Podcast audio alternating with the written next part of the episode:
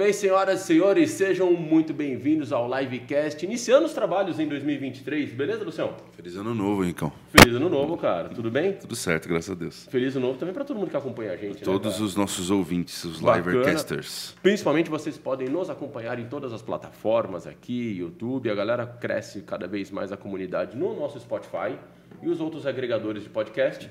Você usa qual, cara? Eu uso mais Spotify, esse é meu predileto. Eu uso da Apple, cara, o podcast. né? É, eu deveria usar o da Apple, mas eu acabo usando mais Spotify. Eu sou fã da Apple. Recado para todo mundo que está seguindo a gente. Estamos, como eu disse, em todas as plataformas, mas você pode seguir a gente também lá pelo canal do YouTube com imagem. Estamos é, iniciando a temporada de 2023 com uma convidada para lá de especial para a gente falar de, um, de uma área é, que tem sido é, cada vez mais importante, principalmente pelo cenário todo que nós vivemos em 2022. Tenho certeza que 2023 continuará da mesma forma. Daniele Madureira, repórter da Folha de São Paulo. Oi, Dani, tudo bem? Tudo bem? Bom Seja bem-vinda. Feliz ano novo. Feliz ano novo, feliz ano novo para você também. É, a Dani tem uma carreira extensa em diversos veículos antes de você chegar na, na Folha, né, Dani? Uhum, exatamente. Eu comecei na Gazeta Mercantil. Bom, em primeiro lugar, eu tenho que avisar que é para mim, como jornalista, é um pouco desconfortável estar no lugar de entrevistada.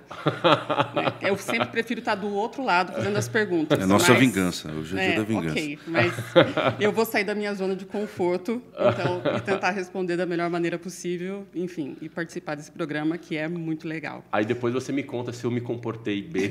Como entrevistador, tá bom. Eu te digo, se você vale uma segunda carreira como jornalista. Legal. É, eu comecei como trainee na Gazeta Mercantil, eu estava no último ano de faculdade, eu fiz Casper Libero. Sou do interior, sou de Marília, e vim para cá para estudar. Meu sonho era fazer Casper, era trabalhar como jornalista, porque eu sempre quis é, ligar pontas. Assim, eu acho que a missão do jornalista é furar bolhas. Hoje, né, essa expressão está muito em moda, enfim, muito em voga, mas desde aquela época era algo que eu imaginava. Acho que a gente vive em, em microcosmos, cada um de nós, e que é natural, enfim.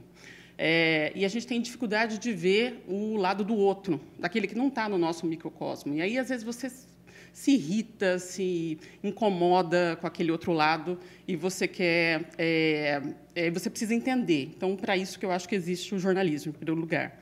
Mas cair na Gazeta Mercantil, que foi um, que é um, foi um veículo que não, super importante na época, era referência para o jornalismo econômico, ele não existe mais, infelizmente, é, foi meio que por acaso.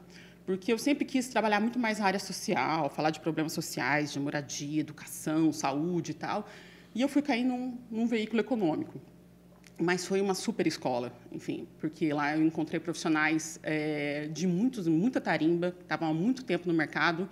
E eu descobri que se você fala sobre economia, você pode falar sobre qualquer outra coisa. Então, se você entende de economia, você vai falar sobre política, sobre educação, sobre saúde, sobre cultura. É, pelo menos essa é a minha visão. Sim. E foi uma super escola, foi muito bacana mesmo. E foi uma época em que estava aparecendo ali, né, é, começo dos anos 2000, ahn, veio, veio o advento né, da internet, a internet se popularizando, né, era, um, era um momento muito peculiar, a gente é, falava sobre é, o que hoje seriam as startups, mas, enfim, eram as, as empresas migrando do, do, do comércio físico para o comércio digital, do ambiente físico para o ambiente online. Então, foi um momento muito rico também, foi bem bacana. Você sabe que você está colocando na Gazeta Mercantil. Eu me lembro que em 2003 foi onde a gente começou efetivamente. Eu comecei, fiz o meu primeiro evento naquela época tal.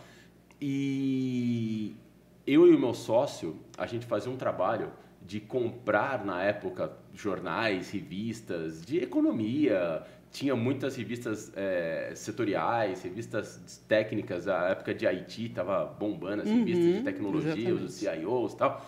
E aí a gente fez um trabalho de a gente pegava as revistas, olhava o nome do jornalista ali que assinava cada matéria e tal, e criamos no Excel uma planilhinha e tal. Aí a gente via mais ou menos qual que e eu marcava numa coluna qual que era a linha que aquele cara escrevia.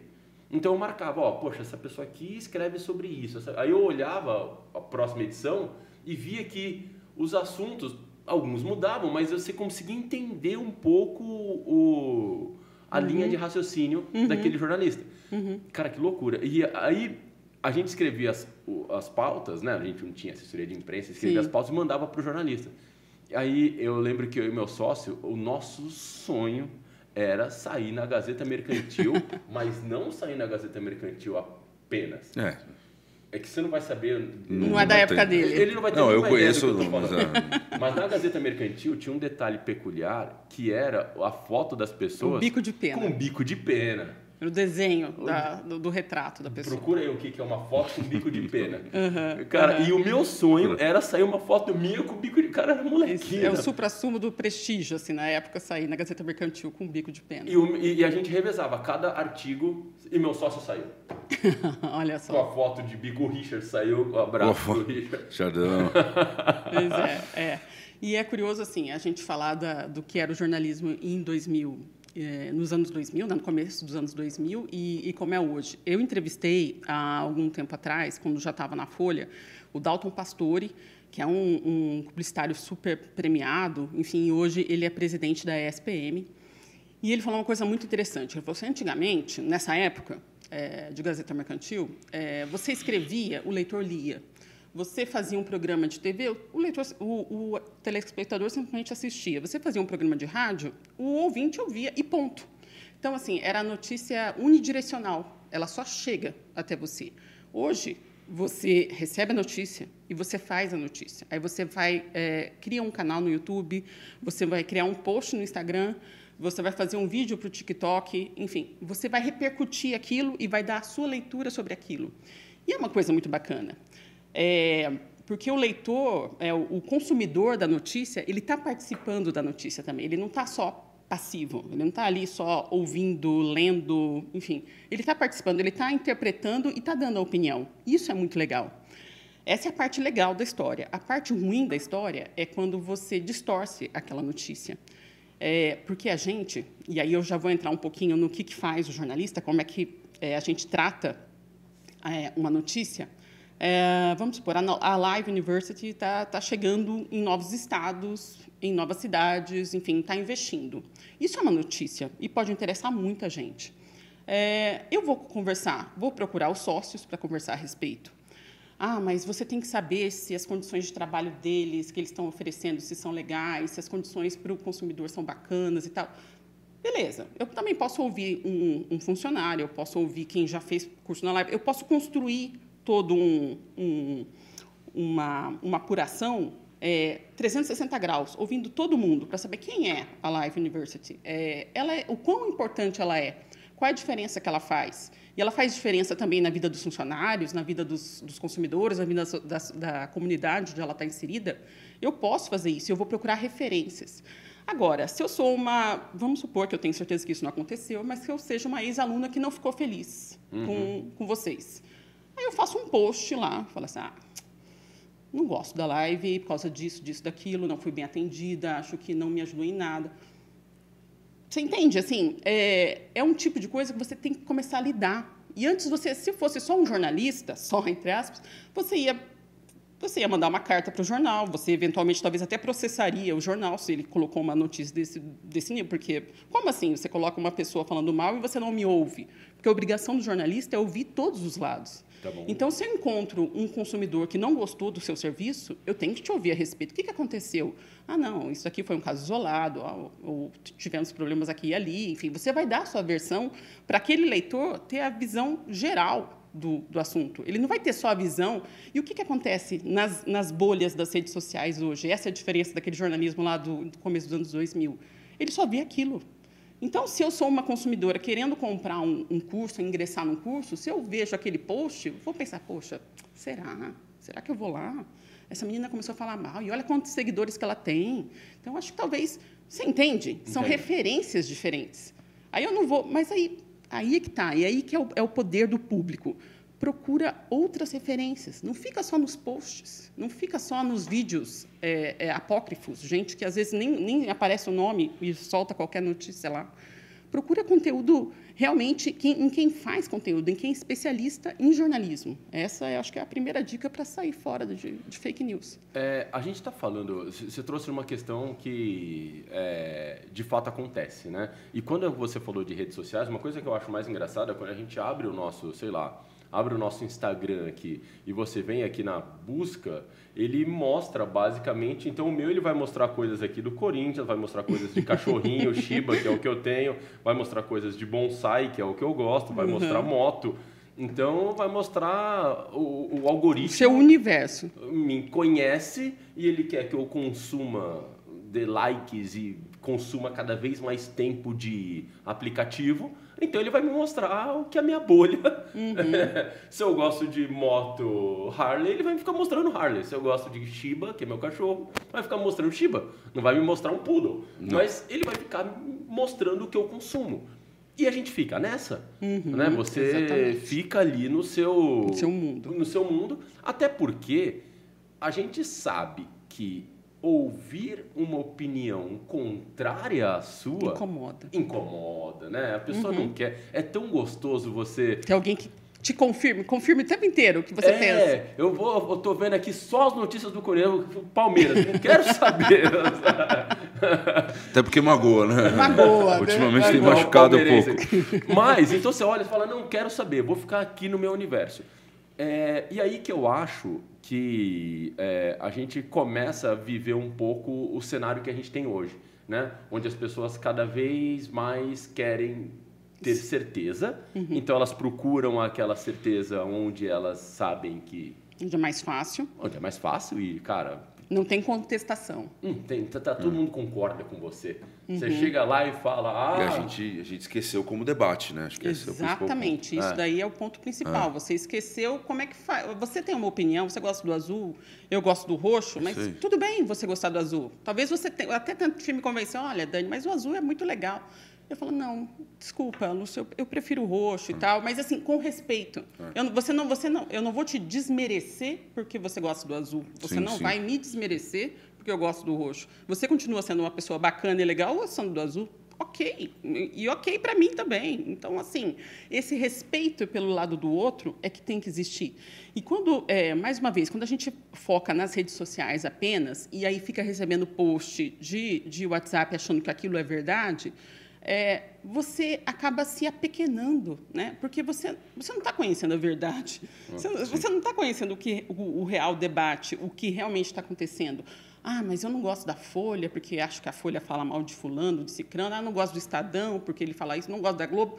Tudo bem, assim, é, tenta consumir outros veículos, assim. É, se você o, o, meu irmão ele é, tem uma postura interessante que ele fala assim não Daniele eu gosto de, de notícias sobre política mas eu quero ouvir o extremo da, da extrema direita e o extremo da extrema esquerda para poder fazer minha opinião. É o jeito dele, é. entendeu? Uhum. Porque aí ele vai tirar as próprias conclusões. Né?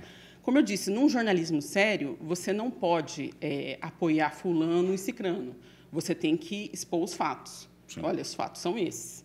Então, assim, você vai ter. Você às vezes pode não gostar da maneira que o veículo, pô, mas ele foi atrás disso para falar, é a pauta dele, né? Ele resolveu falar, porque isso sim, numa edição, como é que é feito um, um jornal? É, eu elenco quais são os, os assuntos, eu, editor, é, elenco quais são os assuntos que eu quero tratar. E muitas vezes o repórter está na rua, ele sabe o que está acontecendo. Então, ele vai trazer para mim, editor, e, e eu vou decidir, sim, vamos falar sobre isso. Eu vou falar, não, isso acho que não vai interessar muita gente. É o editor que tem esse poder, ele uhum. que vai decidir. É, mas aí, o, o, o que, que acontece? Muita, o editor ele fica muito sensível ao papel do repórter. Ele sabe que o repórter está ali próximo da fonte, ele sabe que o repórter está no dia a dia. Ele vai, pô, esse cara, é, ele me trouxe essa pauta, então é porque isso está acontecendo, então porque isso faz sentido. Então, normalmente, é muito raro um editor falar, não, não vamos cobrir isso é, se o repórter trouxe. Então, se é relevante. Né? Se é relevante. Sim. Então, o repórter tem essa sensibilidade de, de trazer coisas do cotidiano e tentar, justamente com, esse, com essa apuração dele, de tentar ouvir 360 graus ali o, o que envolve aquele assunto, é, tentar furar essa bolha. Sabe o que aconteceu? Eu só queria dar um, um exemplo de um caso recente, enfim, saiu no domingo agora no, no, no impresso, uma matéria que eu fiz sobre os carroceiros. Eu, meu, meu amigo Douglas Gavras e, e o Lalo de Almeida, que foi o, o repórter fotográfico. A gente fez é, um, um, trouxe um pouquinho do, do dia a dia desse, desses profissionais.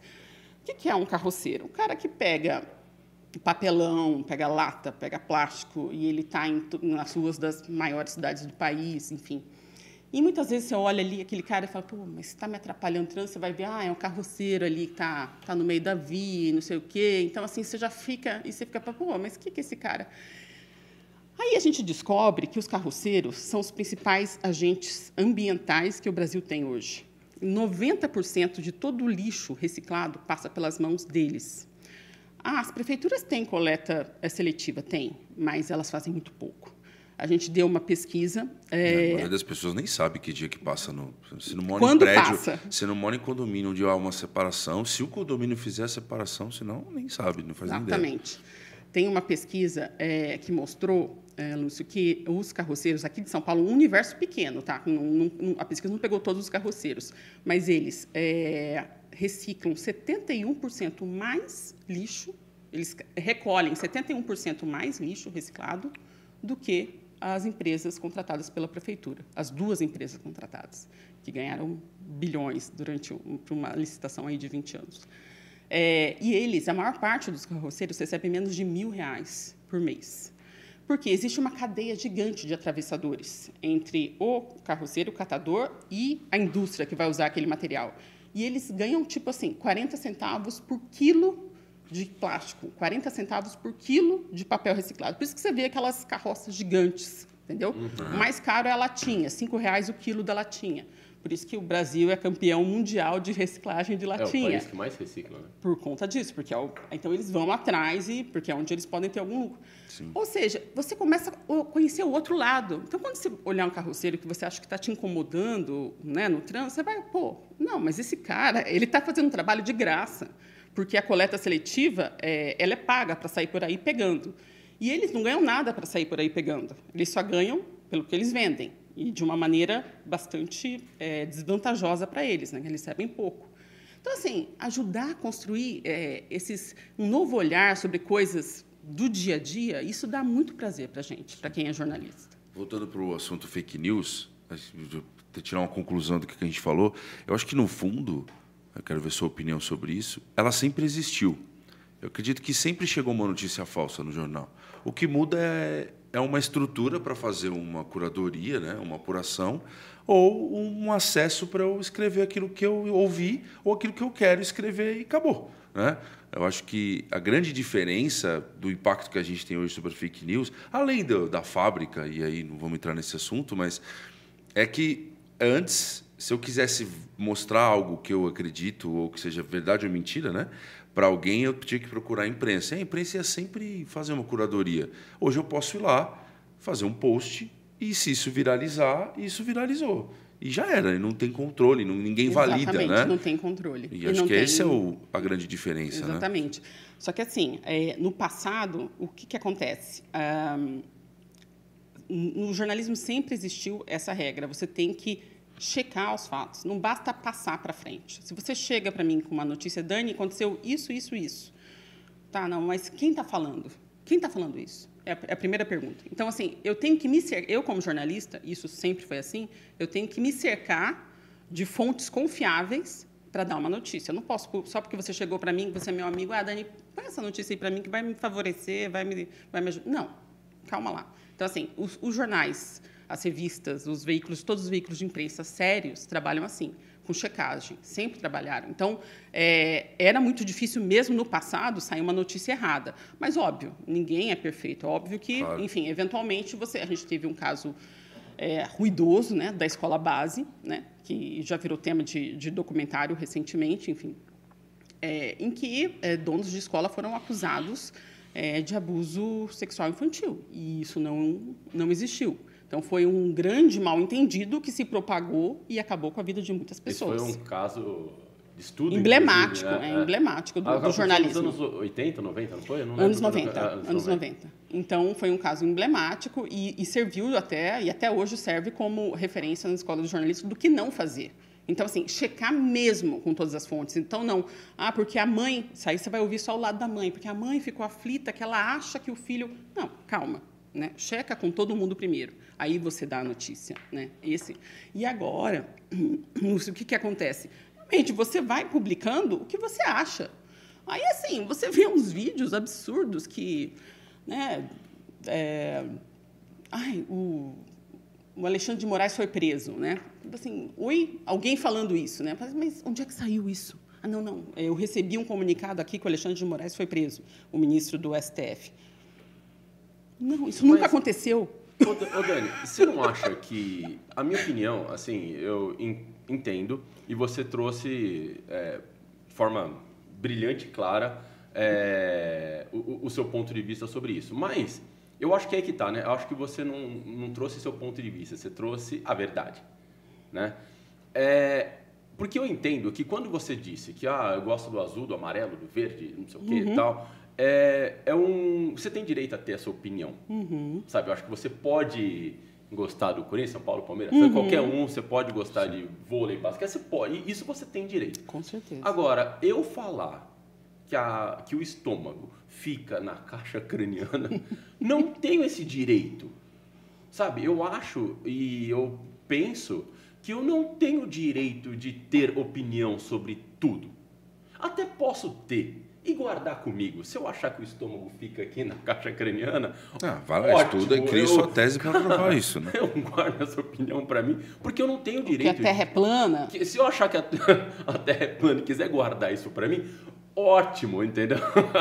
Né? É, agora, eu posso achar que ah, o Mbappé, o Messi é melhor, tal, e, e, isso eu tenho direito de achar, sabe? Agora, algumas opiniões técnicas que as pessoas estudam, achar que vacina não funciona, sabe? Eu, eu, eu, é, eu de verdade é, entendo que isso não é liberdade de expressão. É, para mim, eu, eu, eu costumo. Para mim, isso é crime, entendeu? E eu acredito que é, a gente tinha. É, quando a gente olha na imprensa como um todo. É, eu acredito que grande parte dos grandes veículos, por mais que eu entendo que existe crítica de todos os lados, uhum. mas na minha opinião o trabalho que é feito jornalisticamente é muito sério. Sabe, uhum. não é um trabalho é, de brincadeira. As uhum. pessoas não estão ali. Existe um. E não existe um, um complô, vamos falar um mal de tal fulano. Não existe assim, nossa, vamos nos reunir para destruir. Não existe isso. Então, e, e eu. É, então, para mim, eu, eu, eu, vejo de forma muito clara, sabe? Acho que algumas coisas, de fato, a gente tem opinião. E a opinião a gente pode é, ter direito a algumas coisas, outras coisas eu não tenho direito, cara. Eu não tenho direito. A gente está é, vivendo um é, doenças que a cobertura vacinal já tinha resolvido. O Brasil era exemplo disso Exatamente. e hoje a gente está em vias de situações, cara, regredindo. Poliomielite voltando. Então, assim, são situações Dengue. que eu, de verdade, me deixa até, sabe, chateado da gente ver que a gente está tendo que discutir esse tipo de situação. Henrique, essa é a pergunta assim do século, assim, eu, eu, acredito, assim, como você lida, porque não tem mais volta. A gente não vai voltar a ser só aquela comunicação é, é, unilateral, né? Só daqui do veículo para o consumidor de notícias. Não, isso não volta nunca mais, né? É, agora, como você lida com isso? Né? Como você disse, eu, a, a gente acredita que sim, todos têm o direito de ter opinião. Agora, expressar essa opinião, né, que é o que você está dizendo tem que ter limites? Quais os limites? Essa é a pergunta, entendeu? A partir do momento que eu prejudico alguém é, expressando a minha opinião, eu devo expressá-la? Aí você vai falar, você deu o exemplo da vacina, perfeito. É, conheço, uh, minha filha estuda no colégio particular e, e parte das, das, dos coleguinhas dela não tomou vacina. É, por conta de toda essa campanha, enfim, né, infame que a gente viu nesses últimos anos. Não tomou vacina contra a Covid. É, então, sim, ok, nesse caso, então, se eu propago contra a vacina, eu devo ser, é, é, eu, eu, eu, devo ter uma, uma, limitação, talvez, nisso. Ah, tá, mas aí você vai falar de um outro que é crítico é, do governo que vai assumir. Vamos supor, alguém que é crítico do Lula. Ah, mas você, eu posso ser crítico do Lula? Pode, claro que pode é, de qualquer um que, que, está ou não está no governo, qualquer governante você pode ser crítico. Ah, mas eu vou manchar um pouco a honra dele. Depende do que você estiver falando. Entende? Então, assim, como é que você vai falar? Ah, você pode ter opinião, mas não a expresse. Então, existem né, então, momentos e momentos. Que... Então, é uma grande discussão que a gente está vivendo nesse momento. Eu acho que a gente vai superar isso, na minha opinião, e a gente vai passar por isso a partir do momento em que as pessoas estiverem mais educadas e entenderem o impacto que o, a sua opinião, se você é, a deu, publicamente falando, eu acho que essa é, a, começar a assumir as consequências, sabe? Eu, eu, eu, eu costumo sempre trazer como exemplo, porque às vezes a gente é, vai é, esticando a corda até chegar um momento em que quando a gente extrapola, né, fala, ah, tá bom, eu posso ser contra a vacina? Hum, então contra a vacina eu posso ser contra. Mas aí eu posso ser contra, sei lá, é, o, o, é, uma questão contra negros, contra homossexuais? Pode? Não, ah, isso não pode. Ah, então peraí, como não pode? Cara, eu não posso, a partir do momento em que eu estou é, cometendo. Isso é crime. Crime, racismo. Ferindo é o crime. outro, né? Aí que eu acho, sabe? Então, é, o que eu vejo é que a gente é, tem que ser mais educado Exato. quanto a isso, sabe? A gente viu exemplos que aconteceu de invasões no Capitólio, que aconteceu nos Estados Unidos, e eu vi numa matéria a quantidade de pessoas presas a partir do momento em que aconteceu aquilo.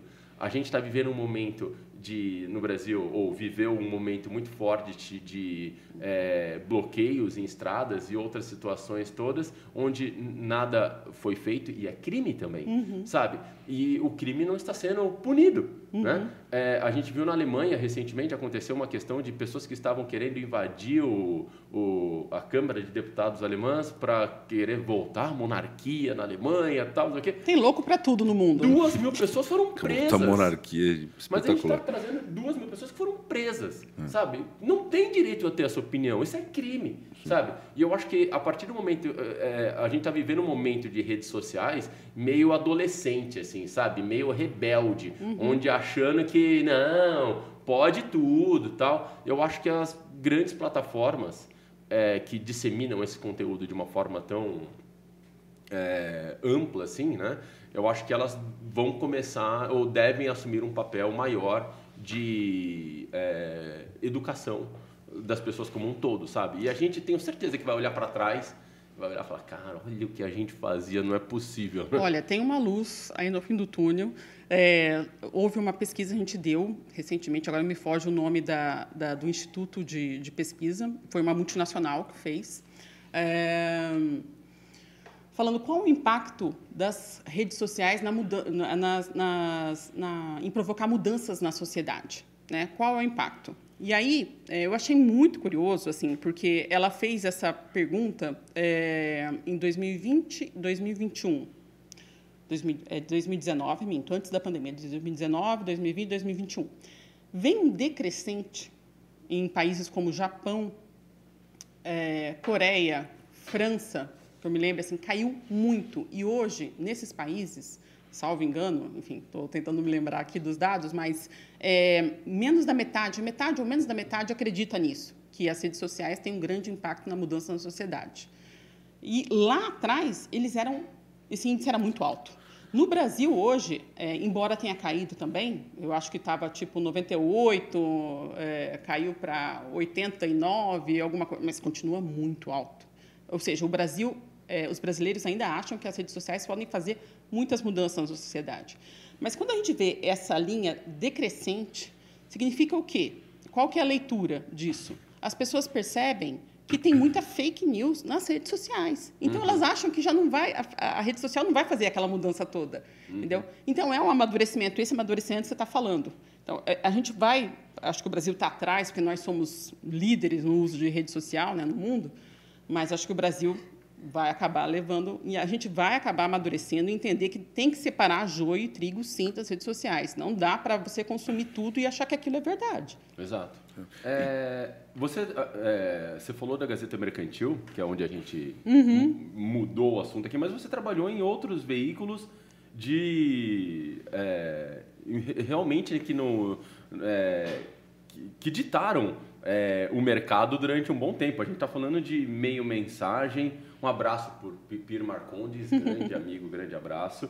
É, você trabalhou no Valor Econômico, você trabalhou na Agência Estado, é, cara, foi colaboradora da BBC Brasil, Seu Dinheiro, Exame, Capital Aberto, ou seja, Passei bastante, né? diversos veículos que ditavam. é, era o que a gente consumia para se atualizar sobre tudo que estava acontecendo no mercado de fato, né?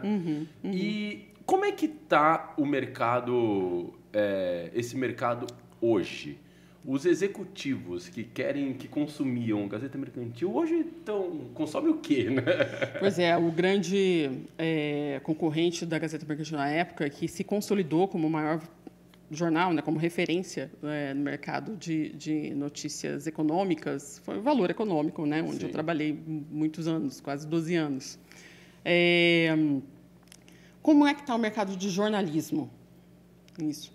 Desde que eu me formei, é, todo mundo fala que ele está em crise. então, enfim, isso é uma coisa que eu, eu, eu acho que é legal assim a gente é, no que, que você acredita, né? Assim, se você começar a acreditar que está tudo em crise, então você não sai nem da cama de manhã, né? É, que, o que, que, o que, que não está em crise? O que, que não está em crise, né? E assim são crises diferentes, sim. É, é, mas eu, quando comecei a trabalhar, lá no começo dos anos 2000, eu não imaginava que eu ia passar hoje, né, mais de duas décadas depois, por isso que a gente está passando, por essa questão das bolhas, da expansão de, das redes sociais, enfim, ganhando esse status de, de fazedor de notícias, porque eu achava que fazedor de notícias era só a mídia né, instalada, pronta, esses veículos que você mencionou. É, então, assim, quando você acredita que, se você começar a acreditar que está tudo ruim, você não, realmente você não vai explorar. E aconteceu um caso comigo, é, Henrique, muito curioso, assim, porque eu trabalhei é, quase 12 anos no Valor, como eu disse, os primeiros anos como repórter e depois eu fui é, para a área, fui transferida para a área do Valor Online, para o site, eu fui editora assistente. E não era um trabalho que eu gostava, assim, eu não gostava, porque eu sempre gostei da reportagem, eu sempre gostei da apuração, de conhecer, de ir atrás e tal. E o que, que aconteceu? Eu fiquei alguns anos lá, talvez uns cinco anos, é, infeliz. Porque eu ouvia isso. Nossa, o jornalismo está em crise. Nossa, nem adianta. E eu já tinha mais de 40 anos, tinha acabado de ter minha filha, tive minha filha com 39. É, nossa, eu não vou sair agora, porque eu preciso de estabilidade, eu não vou tentar uma outra coisa. Então, sabe assim, aquele momento de que, nossa, eu estou infeliz, mas eu não tenho para onde eu vou ficar aqui. Então, assim, é, eu não acreditei em mim, não acreditei na minha, na minha experiência. E eu poderia ter acreditado. Foi legal a época que eu fiquei sim no, no site, porque eu aprendi coisas né, de edição, era um, um, é, um, alguns atributos que eu não tinha né, como, como editora. Eu comecei a ter, eu passei a ter isso, me ajudou a passar por outros lugares. É, mas eu não precisava talvez ter ficado tanto tempo. Talvez eu, pudesse ter ido para o mercado e falado, olha, gente, quem está precisando de repórter, a minha experiência é essa, colocar, sabe, mais o bloco na rua. Uhum. Eu não uhum. acreditei nisso, eu acreditei no que os outros falavam. Pô, mas com a experiência que você tinha... É, mas eu acreditei, eu fiquei com, essa, com isso na cabeça, não, isso, o jornalismo está em crise, eu já tenho mais de 40 anos, então eu não vou conseguir um, um, uma vaga no mercado. Uhum. O uhum. que, que aconteceu? Eu fui demitida. Entrei num corte da empresa. Entendeu? Isso foi no final de 2018 é, ou seja, toda aquela estabilidade que eu procurava não adiantou de nada, né? Porque você é, sai é, num corte muito fácil, muito fácil. Ah. E hum, fiquei trabalhando dois anos de freela, foi aí que eu fiz bastante matérias para a BBC, que foi é um veículo incrível, eu admiro muito. É, e eu recebi uma proposta da Folha para trabalhar, sim. Eu já aí com 47 anos é, recebi uma proposta, sim, da Folha 46, para poder trabalhar com eles, como repórter. Isso foi muito legal. Então, assim, é, são preconceitos que a gente cria para nós mesmos na nossa carreira. É, é isso que é, é, muito doido, né? Então, você acredita no que os outros falam. Então, os outros falam que é, gente como mais velha não tem lugar no mercado de trabalho. Começa a desvalorizar. Então, você não sai de onde você está. Você tem que ficar onde você está. E quieto, mesmo que não está gostando, mas você tem o seu salário, tem que pagar boleto todo mundo tem que pagar boleto, né? Uhum. Mas a gente não pode viver só para isso. Você sim, tem que ter sim. algum prazer, claro. você tem que estar tá descobrindo, você tem que estar tá crescendo como profissional. A partir do momento que você para de procurar esse crescimento profissional e fica só preocupado em pagar boleto, aí realmente ó, vem a vida e te dá um empurrão assim. Você te leva para onde você queria estar tá e não foi por conta própria. Exatamente. Tem muita gente que escuta o livecast que está no começo da carreira, às vezes até ainda estudando tal. Então, assim, toda vez que a gente traz alguém de um, um profissional, um perfil diferente, a gente sempre faz essa pergunta, né? É, qual soft skill, né? Coisa que você não vai aprender na faculdade, né? Uhum. É, na graduação, que você acha que é importante para o jornalista ter uma carreira, ter uma solidez, ou até mais, né, trazendo um pouco para o nosso conceito aqui, para você ser feliz, né, trabalhando, uhum. né, para você não passar por situações ou se obrigar a fazer coisas que de repente você não gosta, até se você tiver uma história, quiser contar um pouquinho do seu, do seu começo, meio, meio uhum. fim não, né? Do começo e meio, fita longe da sua carreira aí que você viveu, trazer uhum. um pouco de experiência para o pessoal que está começando agora ou vai escolher ainda o jornalismo, né? Tem muita gente jovem que escuta o nosso livecast. Então, Lúcio, eu acho que, é, em primeiro lugar, você, isso que eu acabei de falar, você não acreditar, não, não, não, não acreditar no que os outros falam, não é isso. É nos preconceitos dos outros, não assumir um preconceito dos outros para você. Primeiro você vai lá e descobre se é isso mesmo. É a primeira coisa. Ah, então, não, mas você é muito novo. Às vezes alguém vai, ah, você é muito novo, você não tem experiência. Não, mas talvez alguém ali descubra que perceba que você tem garra, que você tem vontade de aprender. Vontade de aprender, eu acho que é comum a todo mundo, né? E, e, é muito triste, às vezes, quando a gente vê um profissional mais velho perdendo a vontade de aprender, porque aí significa que ele vai estacionar, né? Então, quem é jovem tem muita vontade de aprender, e eu acho que é, é, é nisso que ele tem que é, se fiar. É, ter humildade, sim, porque né, você está começando, então baixa a bola, ouve e segue um pouco a tua intuição, entendeu? É, às vezes a gente fica muito preso realmente assim, ah, eu vou ter que agir assim para receber isso, para fazer. Não, assim, é, faz o teu melhor, sempre, até onde você pode. Aprende, é, se instrui e tal, cria o teu cabedal né, de conhecimento, mas vai na tua intuição, às vezes assim, aquela reportagem, aquele negócio que você acha que não, que poderia render, que ninguém falou, que ninguém foi atrás, aquilo que está martelando na tua cabeça, segue isso. Eu acho isso muito importante, sabe? Assim, é, é, esse feeling é que é uma coisa que todo mundo tem e às vezes a gente deixa ele muito guardadinho porque acha que não é uma coisa profissional. Mas é, feeling é, é, é, é, a sua alma falando, entendeu? Então, assim, você, você tem que ouvir, você não pode só ficar no, no quadradinho assim. Ninguém, se, sei lá, se o Bill Gates é, tivesse ficado num quadradinho, talvez ele não tivesse construído o que ele construiu, fizesse a diferença para a humanidade como ele fez, enfim, e vários outros por aí, né? empresários, cientistas e, e tudo mais. Então, acho que a gente tem que seguir esse feeling e, e ter humildade para aprender, e ter disposição para aprender sempre, independente da tua idade. É, você trouxe uma questão interessante e eu concordo muito com o aspecto, sabe? Para mim, 100%, 98% das vezes, a vontade, a força de vontade, o esforço sempre vão ganhar do talento. Sempre vão ganhar do talento. Eu vou dar um exemplo. É, eu não tenho talento para escrever. Hum. Definitivamente não tenho. Definitivamente. Te dou umas dicas, hein? Ah, eu vou adorar. Por favor. Mas eu sou esforçado.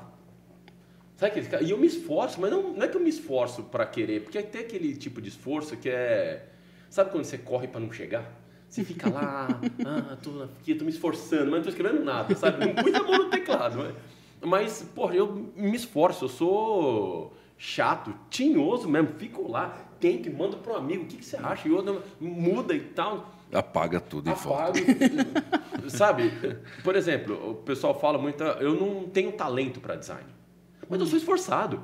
Eu vou lá, busco referência, estudo e vejo e procuro um vídeo de como é que as pessoas fazem, assisto o vídeo, falo, ah, ele fez isso, então eu já vou por aqui e tal. Não tenho talento, mas eu sou esforçado. Uhum. E eu vejo que grande parte das pessoas, que quando você vê a história de grandes esportistas, empresários, você trouxe o exemplo do Bill Gates e tantos outros que, você, que a gente poderia citar, são pessoas, na grande maioria das vezes, esforçadas. Uhum. É... E que seguiram um feeling também. Seguiram um feeling. Eu acho que é esse o, o, o grande ponto. Né? Focadas, né? né? Uhum. Cara, o esforço tem que existir. Uhum. E o esforço, assim, é doído demais. Uhum. Sabe, você falar, ah, vou fazer uma matéria sobre carroceiros e tal. Poxa, teve ali uma dose de, poxa, eu já tenho talento, eu já sei, já tenho meu feeling que, poxa, isso aqui pode ser com, Tal, mas tem um esforço de você olhar e ir lá buscar e ver e ir atrás, olhar o conteúdo e falar, poxa, aqui não vou melhorar. Você falou que teve imagens tal, poxa, vamos lá, como é que a gente pega o captura tal, o número de. Mas o esforço sempre supera o talento. Por mais que a pessoa pode ser um baita jornalista, um baita programador, um, aquele cara que. É, em larga escala, fazendo isso com constância ao longo dos dias, o mais esforçado vai ser mais bem sucedido. E o segundo é, ponto que eu coloco é dominar aquilo ou com, fazer aquilo que você tem controle. Uhum. Porque tem algumas coisas que fogem do seu controle totalmente. Uhum. Deixa que a natureza toma conta. Encontre o seu. Eu, eu costumo dar o exemplo de encontrar um lugar na lagoa. Uhum. Qual que é o seu lugar? A natureza está ali, está tudo pronto e você tem uma lagoa. Nessa lagoa tem um sapo. O sapo tem o seu papel, a mosca tem o seu papel, a borboleta tem o seu papel, a planta, a água, tudo tem o seu papel. Encontre o seu papel. Uhum. O que te faz bem? Uhum. Onde ali, na que canto você é o cara da lagoa? Se é o cara de criativo, se é o fotógrafo, se é o cara do texto, se é o cara do marketing, qual que é o seu? Exatamente. Entenda e foque. Uhum. Não queira achar que você vai dominar tudo. Porque no final das contas isso vai te colocar vieses, vai te colocar pontos que você é, não vai ter domínio nenhum e vai te limitar. Uhum. Né? É, eu acho muito interessante, às vezes, quando você conversa com aquelas pessoas que têm anos e anos, anos de experiências e já sabe tudo, e já monta tudo, e já fez, e já pum, pá, pá, pá. Aí vem um cara de 18 anos, foi lá, montou, não sei o quê, montou um negócio. O que mudou?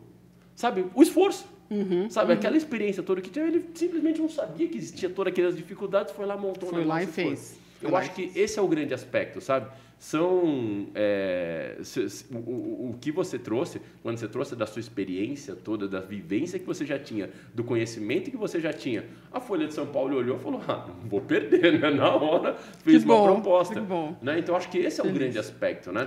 E sabe que é, eu tenho uma amiga que é arquiteta e ela brinca comigo, ela fala, às vezes eu já dei algumas ajudas para ela em texto e tal, enfim, quando ela estava em apuros, talvez como você já teve, Henrique. É, ela falou, Dani, como você consegue? Porque era tudo isso que eu queria falar, mas eu não sabia como falar. Falei, como você consegue? Isso daí é uma. Nossa! E ela fica assim. Eu, é, eu falo, Audrey, mas você ergue prédio. Como assim? Eu só estou escrevendo. Então, ou seja, o meu talento não é para erguer prédio. Né? O meu talento é para escrever. Aí entra o talento. Eu vou fazer uma coisa que é simples para mim, eu vou fazer uma coisa que para mim é muito simples e para você é muito difícil. Mas se você não tem um amigo, alguém, um profissional para se contar, você sim, vai lá, se esforça e faz. Mas a, a, a, a segunda parte da tua, da tua análise, né, Henrique? É, cada um tem o seu espaço, cada um tem o seu talento. Que coisas que para mim talvez sejam muito difíceis para você é, olha, é fácil. Então, ah, tem que lidar com contas, tem que lidar com administração, eu tenho que conduzir uma empresa, eu tenho que pensar no global. Para mim, isso daí é tudo muito difícil. Eu adoro falar sobre negócios. Eu adoro. Assim, a minha área sempre foi economia. Eu gosto muito de falar sobre estratégias de empresas e tal, sobre consumo. Eu acho muito bacana. É, mas não me coloca para ser dirigente de uma empresa, porque eu sei que eu não tenho este talento. Vou ser esforçada? Vou. Vou tentar fazer o melhor possível. Mas é, aquilo que eu faço de melhor, ali que é onde eu tá onde eu vou né, deslanchando. Se eu não tenho esse talento, então aí eu tenho duas eu tenho alternativas. Ou eu me cerco de alguém que tem, então eu vou procurar alguém que é que sabe que vai me ajudar nisso, ou eu vou me esforçar. Ou eu vou dar a cara a tapa e vou fazer o meu melhor possível, que foi o que, uhum. que você fez. Muito legal. Dani, a gente já está chegando no nosso tempo aqui, ó. A Pamela já está me olhando ali por baixo. Do... e a gente tem um momento em que a gente faz algumas frases, algumas perguntas padrões uhum. para os nossos entrevistados. E eu queria saber se você tem alguma frase de efeito que te marcou, assim, sabe? Hum. Olha, é, tem uma que eu não sei a autoria, enfim, se você for procurar na internet tem várias autorias diferentes, mas tem umas assim, é pessoas sábias falam sobre ideias é, pessoas medianas falam sobre coisas e pessoas medíocres falam sobre pessoas. Nós somos as três coisas ao mesmo tempo. A gente fala sobre ideias, a gente fala sobre coisas, a gente fala sobre pessoas. Mas em qual proporção? Se você ficar o tempo inteiro só falando sobre pessoas, você está sendo um fofoqueiro e um invejoso e não vai sair do lugar, né? Então tenta diminuir isso, sei lá, a 10% do seu tempo vamos falar mais de ideias, que foi isso que a gente fez hoje. Muito legal, muito legal. Você tem algum conselho que você recebeu que você gostaria de que sempre guarda contigo? É, sim, eu, tive um, eu fiz uma entrevista com uma autora espírita que já falecida, Zíbia Gaspareto, e, e ela me falou uma coisa muito interessante. Ela falou assim: ah, é, confie, é, a vida é mágica, é, é, Deus em ação. Eu sou espírita também, enfim, é, e eu acho que a gente muitas vezes a gente tinha que trazer, a gente como profissional, a gente deveria trazer esse lado espiritual para o nosso trabalho também, não querendo pegar nada, longe disso, é, mas assim ver a gente de uma maneira mais holística. Então assim tem, é aquilo que você tinha comentado, tem coisas que você consegue mudar, que dependem de você, mas tem coisas que não dependem, então só confia, confia. Então assim acredita, se você não acredita em Deus, mas acredita que tem que as coisas vão se encaixar ao final das ao final do seu trajeto. E uma competência, Dani, que todo mundo tinha que ter. É, essa parte é a mais difícil, eu acho, nos que é autocontrole emocional. O Lúcio não tem. Quando é Palmeiras, ele não tem. É, mas um fato, é um fato. Na Copa do Mundo, a Copa gente do... perdeu. A gente perdeu chateado, inclusive. É. Autocontrole emocional autocontrole. é muito... É porque aí você consegue tudo, né? Você recebe uma negativa no emprego, né? Ou você você tem um revés na vida pessoal, você consegue se centrar. Aquilo te machucou muito, mas você consegue voltar ao centro. É, acho que, acho que é o tempo que demora a voltar ao centro é o tempo é, é melhor faz que... toda a diferença. É. E algo que você acreditou que era verdade absoluta e depois descobriu que não ah, é bem assim. É, foi essa experiência minha, enfim, de achar que gente velha, quanto mais tempo você você fica né, na, na, vida profissional, menos você vale. E é o contrário. Enfim, eu acho que é, todo mundo tem experiências é, e essas experiências elas são validadas pelo mercado de trabalho. Sim. Você tem que acreditar mais em você mesmo e não nos preconceitos que tentam te vender. Se falar o contrário, são eles que estão errados, não você, né? É, Entenda né? isso. Você vai é. lá e tenta, né? Agradeça por não estar num ambiente assim e, e ah, procura outro lugar. Atrás. Procura outra lagoa. É, dá uma dica de uma música para a gente colocar para os nossos alunos aqui durante os nossos intervalos de aula, para a galera ah, curtir. A minha preferida é Maria Maria, do Milton Nascimento, porque eu acho que tem muito a ver com, com, com isso que a gente falou de fé, de coragem, de, de continuar, enfim. E... Essa daqui, ó. eu amo. Um clássico brasileiro. Vou pausar aqui para o YouTube no, não hum. reclamar da gente. é, Dani, quem quiser bater um papo contigo, a encontra onde? Olha Como é que só. a gente. Como é que quem quiser trocar uma ideia, gostou desse assunto, quiser uma dica Eu estou no LinkedIn, como no meu o LinkedIn eu estou no meu com meu nome de solteira ainda, Daniele do Nascimento Madureira e, enfim.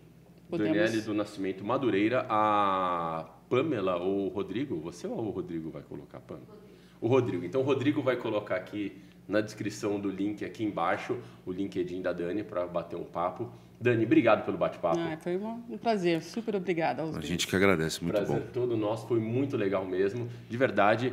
Obrigado, Dani. Galera que está acompanhando a gente, curte, like, né, Luciano? like, tá... compartilha com os amigos. Se gostou do nosso assunto, Se não gostou, compartilha também, de qualquer maneira, para não ter. Porque o outro vai gostar. Aqui na nossa câmera do meio, forte abraço e até a próxima. Valeu.